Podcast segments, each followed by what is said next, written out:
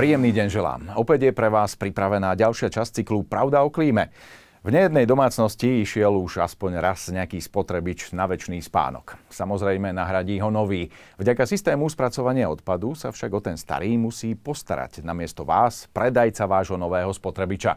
Čo sa ale s chladničkou či práčkou deje potom? Ktoré materiály vieme recyklovať? A kam putujú tie, ktoré už také šťastie nemajú? Dozviete sa v nasledujúcich minútach od môjho hostia. Pozvanie prijal pán Marek Brinzík, riaditeľ pre komunikáciu a marketing spoločnosti Naturpak. Dobrý deň, prajem. Dobrý deň, prajem, ďakujem za pozvanie. Pán Brinzík, poďme sa pozrieť na Naturpak. Je to organizácia zodpovednosti výrobcov. Mňa zaujíma, čo to znamená. Majú výrobcovia nejakú povinnosť zo zákona? Tých povinností majú hodne a pod týmto neúplne ľubozvučným názvom sa skrývajú dosť dôležité zodpovednosti výrobcov, ktoré sú prenesené na takéto organizácie. Je nás na Slovensku 10. A v podstate, keď to tak zjednoduším, výrobcovia, teda spoločnosti, ktoré prinášajú na slovenský trh niečo, čo sa skôr alebo neskôr stane súčasťou komunálneho odpadu, tak musia prispievať recyklačnými poplatkami na zabezpečenie triedeného zberu a recyklácie na Slovensku. A naše organizácie vlastne manažujú tento proces, tie finančné toky, ale aj dozerajú na to, aby naozaj tie zberové spoločnosti, ktoré ten triedený zber sa o ňo starajú a vyzbierajú tie odpady, aby následne tieto odpady putovali tam, kam majú, a teda k recyklátorom. Všade tam, kde to je samozrejme možné. Áno, takže už nejaký ten čas pomáhate obcám, obciam a mestám triediť odpad. Ako je to, akým spôsobom im pomáhate? Tak od roku 2016 je triedený zber pre fyzické osoby bezplatný. To znamená, že každá obec na Slovensku už má dnes rozbehnutý systém triedeného zberu. Popri ňom teda obce alebo štát rozbehol aj zber kuchynského bioodpadu, čo je tiež dôležitá časť e, komunálneho odpadu, takže popri sebe fungujú tieto dva systémy a od minulého roku ešte aj zálohový systém, to je ďalší systém. Čiže Dá sa povedať, že dnes, keď naozaj niekto chce, tak už takmer nemá čo vyhodiť do tej zmesovej nádoby. Že naozaj už to, čo patrí do zmesového odpadu, už je toho veľmi málo a skoro všetko, čo vyprodukujeme v domácnosti, už vie nájsť to svoje uplatnenie v, niektorom z tých, v niektorej z tých nádob na triedený zber. Takže od roku 2016 je to pre väčšinu teda pre fyzické osoby bezplatné, to znamená za triedený zber neplatia, aj to je určitá forma motivácie, platíme za ten zmesový a čím menej ho vyprodukujeme, tým je to lepšie aj pre tie peňaženky, aj keď ten systém ešte má svoje nedostatky a necítime to na tých peňaženkách tak ako v zahraničí, ale, ale smerujeme k tomu. E, povedali ste, že ak niekto chce. To znamená, že naozaj Slováci triedia uvedomelo, alebo aké, aké máte tie postrehy? Tak tie čísla sa každoročne zlepšujú. Tie štatistiky celoslovenské idú stále nahor. Tlačí nás do toho samozrejme. Aj vo vyprodukovanom odpade, ale. Áno, aj keď minulý rok 2022, myslím, že po 15 rokoch prvýkrát došlo k, k poklesu celkovej tvorby komunálneho odpadu, a, čo je zaujímavý, zaujímavý efekt. A doteraz to stále stúpa, naozaj tá produkcia odpadu na, na občana už je na úrovni priemeru Európskej únie ešte pred nejakými 6-7 rokmi sme boli naozaj takmer na polovici, alebo teda v dvoch tretinách. Takže ako keby, dá sa povedať, čím je lepšia ekonomická situácia krajiny, tým viac sa vyprodukuje. Tie vyspelejšie krajiny, my sme okolo ne, necelých 500 kg na obyvateľa, ale sú krajiny, ktoré majú okolo tony, e, čiže západná Európa alebo škandinávské krajiny. Čiže uh, tam, tam sme ešte stále, by som povedal, v takom priemere. Aj lepšia kúpyschopnosť to robí A, asi. Aj to. Ale keď sa bavíme o tej nejakej, o tom vplyve na to životné prostredie, jedna vec je, že zle, zlepšujeme, alebo priebežne sa zlepšuje tá úroveň recyklácie. A druhá vec je, že je tá, tá tendencia teraz na úrovni, povedzme, globálnej, celosvetovej, aby sa aj menej produkovalo tých odpadov. Čiže aby to, aby to spolu korelovalo. Nielen, že zlepšujeme sa v recyklácii, ale aj neprodukujeme toho odpadu, lebo aj recyklácia je len nejaký priemyselný proces, ktorý má vplyv na životné prostredie. Áno, aby sme to robili naozaj uvedomelo, skúsme si v rýchlosti povedať, že čo by sa v ktorej nádobe nemalo ocitnúť. No, my robíme už 5 rokov analýzy e, tých farebných nádob, takže vieme dosť presne, čo sa tam deje. Áno, čo tam A žiaľ, v, každých, e, v každom type nádoby na triedený zber sa nachádzajú aj veci, ktoré tam zásadne nepatria. A zatiaľ nám to vychádza, že najväčšie problémy majú e, občania s triedením plastov. Uh-huh. Je to taká širokospektrálna skupina, naozaj ich hrozne veľa druhov. No a až štvrtina objemu toho hmotnostného žltých kontajnerov je odpad, ktorý tam zásadne nepatrí. Či sú to nespotrebované potraviny, niekde ľudia vyhadzujú stavebný odpad, elektroodpady, naozaj vš- taká odpadová všeochuť. Trošičku lepšia situácia je pri papieri, ale aj tam je to okolo 15%, to stále si myslím, že nie je dosť dobré. Patrí tam aj kartón? Áno, áno, do papiera patrí aj kartón. Takže tie plasty sú najviac znečistené, ako zvykneme hovoriť, lebo to, čo nepatrí do triedeného zberu, my to nazývame, že to sú nečistoty. nečistoty. A veľa ľudí, e, veľa ľudí si to možno úplne napr- tak z prvej neuvedomí, že e, to, že tam je to, čo tam nepatrí, není len ten problém, že potom zberová spoločnosť to musí dotriedovať, ale častokrát to môže ten vytriedený odpad znehodnotiť. Poviem príklad, keď do papiera vyhodíme nejakú biologickú zložku tekutú, alebo stalo sa nám aj, že nám tam nejaký dobrák vyhodil chemikálie, niekoľko desiatok litrov chemikálií, Áno.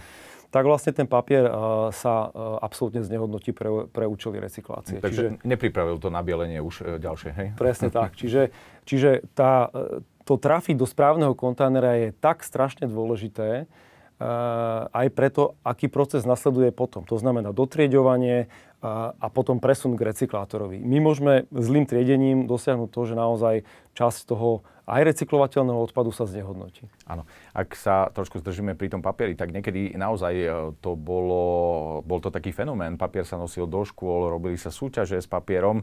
Dnes ešte na niektorých sídliskách to dokonca funguje, že chodí auto, ktoré vymienia nazbieraný papier za, za toaletný papier ale uh, už to asi nie je v kurze, že by ľudia chodili odozdávať a predávať do zberných surovín papier.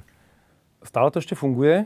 My teda e, nejako cieľene nemotivujeme ľudí, aby chodili do výkupní, pretože nie všetky spolupracujú s, s organizáciami zodpovednosti výrobcov a nám sa tam strácajú potom údaje, pretože e, my potrebujeme presne vedieť, e, ktorý, ktorý odpad skončil u recyklátora a ktorý nie. A takto nám uniká čas dá, čiže po správnosti by ten papier mal ísť Eh, do triedeného zberu alebo na zberný dvor. A, ale stále teda sú aj teda nejaké výkupne. S mnohými spolupracujeme, naozaj mnohé dávajú nám tie korektné dáta, lebo je to dôležité, aby sme vedeli čo najpresnejšie, ako to na Slovensku s tou recykláciou vyzerá. A stále fungujú tie výkupy. U toho papiera to ale je veľmi ovplyvnené jeho aktuálnou cenou na trhu. A e, od toho roku 2020, e, keď to bolo spôsobené teda e, covidom, aj následne stále osciluje. Ten papier môže byť od tej hodnoty okolo 180 eur za tonu až do, do zápornej. Mm-hmm. Že ho nikto áno, nechce. Že, áno, takže, takže vlastne aj tie výkupne musia reagovať, alebo aj teda aj reagujú na to, aká je situácia na trhu. Podobne sú na to aj iné komodity. Čiže to je od toho závislé. Ale v každom prípade je dôležité, aby nám ten papier E, nekončil tam, kde nemá, a to sú zmesové kontajnery. Žiaľ je ich častým hosťom. Samozrejme, ako stáva sa aj v lepších rodinách, ako sa hovorí, ale taká divácky najčastejšia otázka sa týka polystyrénu. Polystyren, ten dnes máte naozaj pri každom balení, ako hovorili, e, aj na začiatku som hovoril o tých elektrospotrebičoch. On príde obalený, ten elektrospotrebič polystyrénom. Kam patrí polystyrén? Je to do plastovej nádoby? Veľmi dobrá otázka, áno. Zmysel legislatívy e, patrí do triedeného zberu, ale ten nestavebný, pozor, ten stavebný na zberný dvor, to už si musia ľudia na to dávať pozor, lebo ten by nám veľmi rýchlo zaplnil tie nádoby na triedený zber. Na Slovensku máme už dvoch recyklátorov. Robili sme o tom reportáže na našom YouTube kanáli na trupak verejnosti. Odporúčam si to pozrieť. Sami sme neverili, čo všetko sa s tým dá. E, je to veľmi pozitívna správa. A pri tom, tom polystyrene je tam taká záľudnosť.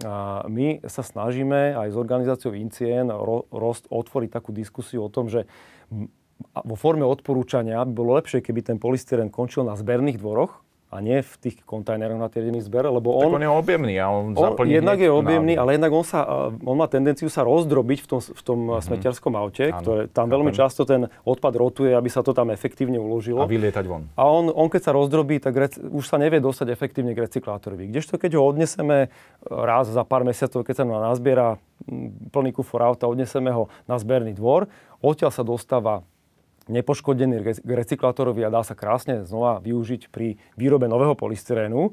Veľmi, veľmi zaujímavá je tá technológia. No to po, poďme na to, to ma zaujíma, že ako, či sa vôbec dá polystyrén recyklovať. Áno, dá sa recyklovať, je to, je to neskutočné, rozdrobí sa, pridáva sa do primárnej suroviny, robí sa to vo forme prímesy, že ako mhm. do, keď sa vyrába nový polystyrén, tak časť sa využije vlastne ten už použitý Takže e, je to dobre využiť, že tu máme tých recyklátorov, naozaj na Slovensku pribúdajú tie technológie postupne. Kedysi sme sa na recykláciu plastov spoliehali na Čínu, a teraz naozaj myslím, že to je taký trend v rámci Európskej únie, že e, urobiť čo najviac tých tzv. koncoviek, to znamená tých reálnych recyklátorov, urobiť si tieto, tieto kapacity priamo v Európe. Áno. Poďme na ďalšiu tému a to sú staré odevy, šatstvo. Veľmi veľa ľudí odozdávalo toto do takých špeciálnych kontajnerov pre sociálne slabších, ale nie všetko sa tam hodí samozrejme. A čo sa dá, ako sa dajú využiť práve pri recyklácii takéto odevy? Textil je jedna obrovská téma od roku 2025 e, bude povinné triedenie a následne teda zmysel by to malo mať ten, že to bude putovať na recykláciu, ak sa všetko podarí dobre rozbehnúť e, textilu. Ja len poviem pre ilustráciu to číslo. Je to odhadom okolo 70 až 80 tisíc tón ročne, čo sa tak týmto, keď to bude celoslovenské rozbehnuté, podarí vyzbierať, že obrovská masa od teda materiálu. Momentálne to je na dobrovoľnej báze. Máme niekoľko spoločností, ktoré zbierajú textil. Viac menej ten použiteľný, čiže na charitatívne účely. Áno. A máme tu aj firmy, ktoré vedia textil dnes v nejakom meritku aj spracovať, čiže aj teda ten nefunkčný. Zvuková izolácia napríklad. Zvuková, tepelná, retenčné systémy pre, pre parkoviska. Je to, Zelené strechy. Zelené strechy je tých, tých vecí, kde sa to vyžuje strašne veľa. A, ale nemajú kapacitu technologickú momentálne, že keby sme to spustili celoslovensky, tak dokážu spracovať všetko. Teraz tá aktuálna kapacita je, myslím, okolo 10 tisíc tón ročne, že by vedeli spracovať. Máme tu niekoľko teda dvoch spracovateľov. Jeden sa zameriava na tie bavlnené komponenty a druhý na tie, na tie umelé, na tie umelohmotné e, komponenty. Takže je to veľmi zaujímavé. Samozrejme z toho textilu už znova textil neurobíme v procese recyklácie, ale práve tieto systémy sa dajú veľmi pekne využiť. Takže momentálne ľudí, nevieme, nevieme využiť z hľadiska recyklácie všetok textil, ktorý, ktorý naozaj už je nepoužiteľný. Ten, ten teda by mal momentálne končiť v zmesových kontajneroch, alebo teda, ak je niekde e, zabezpečený odbyt pre tých recyklátorov, ale už sa na tom teda pracuje a 1.1.2025 je tu čoskoro a malo by to byť podchytené potom na celoslovenskej úrovni. Musíme si možno počkať aj na také e, škrobové vlákna, ktoré sa budú lepšie rozkladať a z toho budú šaty. Už aj o tom som počul, niečo v tomto e, zmysle. V každom prípade poďme ďalej. Vy ste spomínali zberné dvory. E, zberné dvory ale nie sú v každej obci. A čo teda s takým odpadom, ktorý sa nedá uložiť ani do jednej z tých zberných nádob? Čo by s tým mal občan robiť? No, a nie naj... je tam zberný dvor. Rozumiem. Najväčšie problémy verejnosti, aj to, čo voláme, že nečistoty, to sú veľmi často odpady, ktoré patria práve na zberný dvor. Nebezpečné odpady, veľkoobjemné odpady a tak ďalej, chemikálie, ťažké kovy a podobne.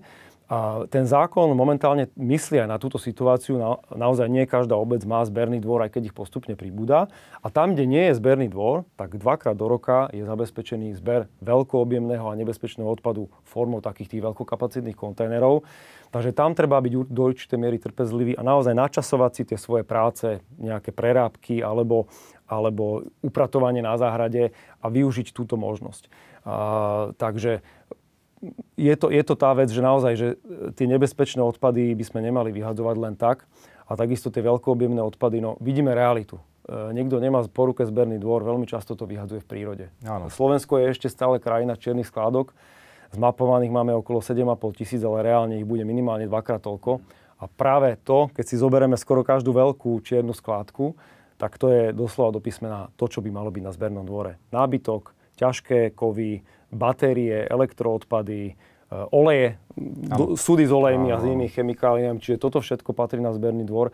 A žiaľ, máme takýchto časovaných bomb e, teda v slovenskej prírode hodne veľa. Možno jednoduchá investícia obce do nejakej fotopasce a e, ten vinník by sa mohol nájsť.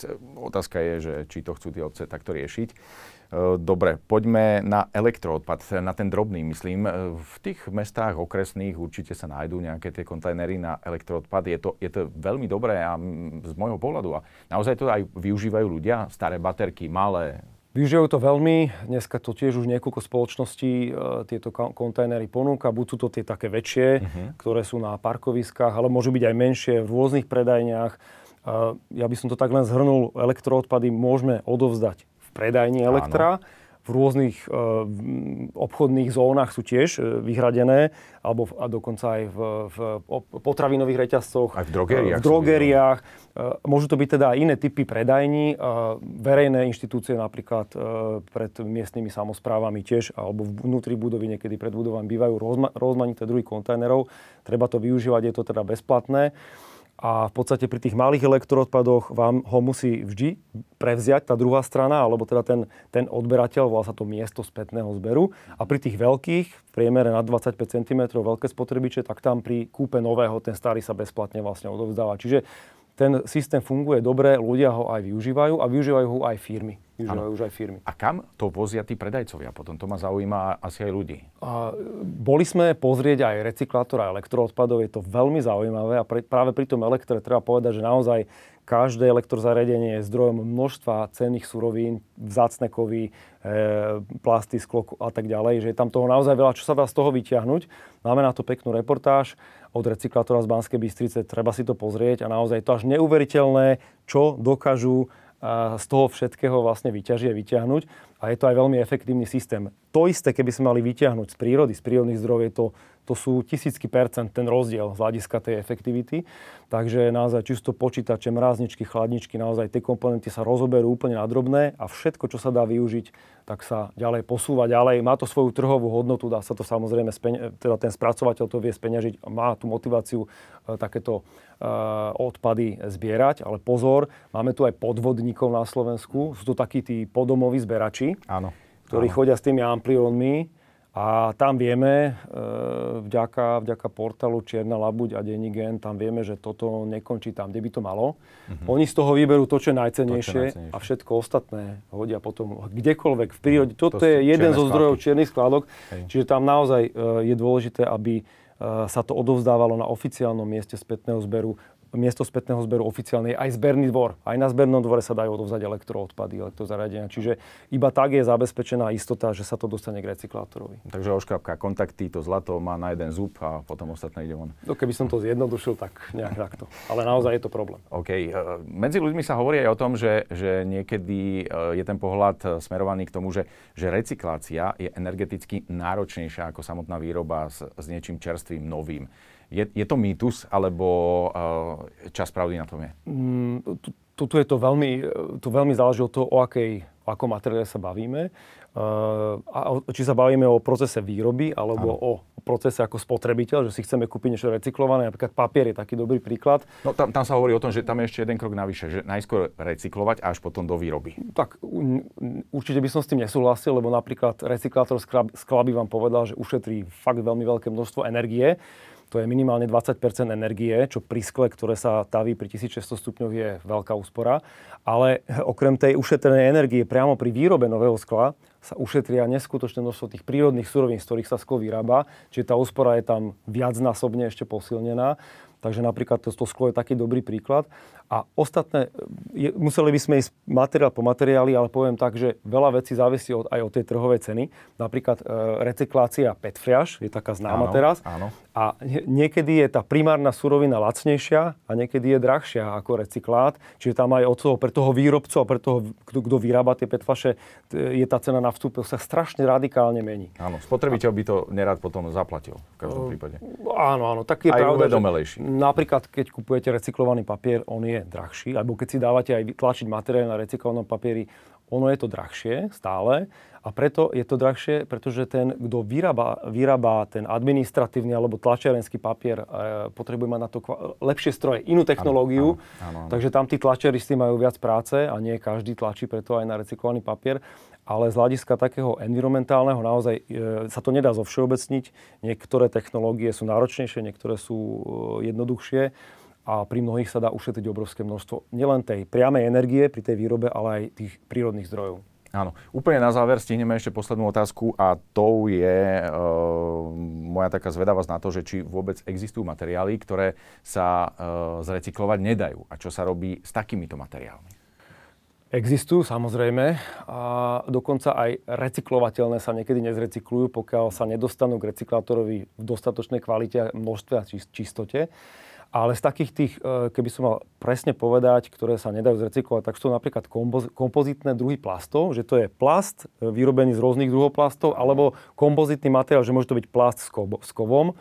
A taký, e, taký oriešok, ktorý sme nedávno riešili so spoločnosťou, spoločnosťou Curaprox, boli kevky. Zubné kevky sú tiež kompozitný materiál z viacerých druhov plastov. A tam sa odlievajú z toho smetné nádoby. Dajú sa. Z tých, ktoré má Curaprox, Áno. ale z mnohých ďalších, ktoré sú inou technológiou vyrobené, keď sa aj podarí ich nazbierať, tak fakticky dajú sa energeticky zhodnotiť. Není momentálne tá technológia na všetky druhy kompozitných materiálov, aby sme ich vedeli z nich vyrobiť niečo zmysluplné.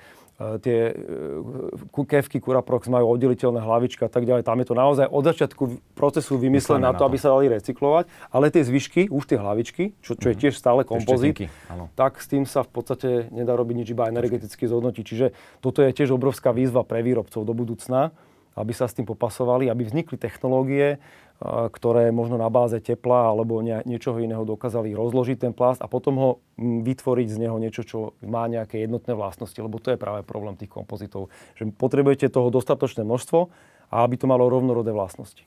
Tak držím palce, aby sa tie technológie vymýšľali rýchlejšie, ako stihneme my tvoriť odpad. V každom prípade to budeme potrebovať. Ďakujem veľmi pekne za to, že ste prijali pozvanie do štúdia a želám ešte všetko dobré. Ďakujem krásne za pozvanie a nech sa nám na Slovensku darí triediť a recyklovať odpady. Určite. Ďakujem pekne za pozornosť aj vám a teším sa na vás pri ďalšom vydaní cyklu Pravda o klíme. Pekný deň. Reklamným partnerom tejto relácie je Veolia Energia Slovensko.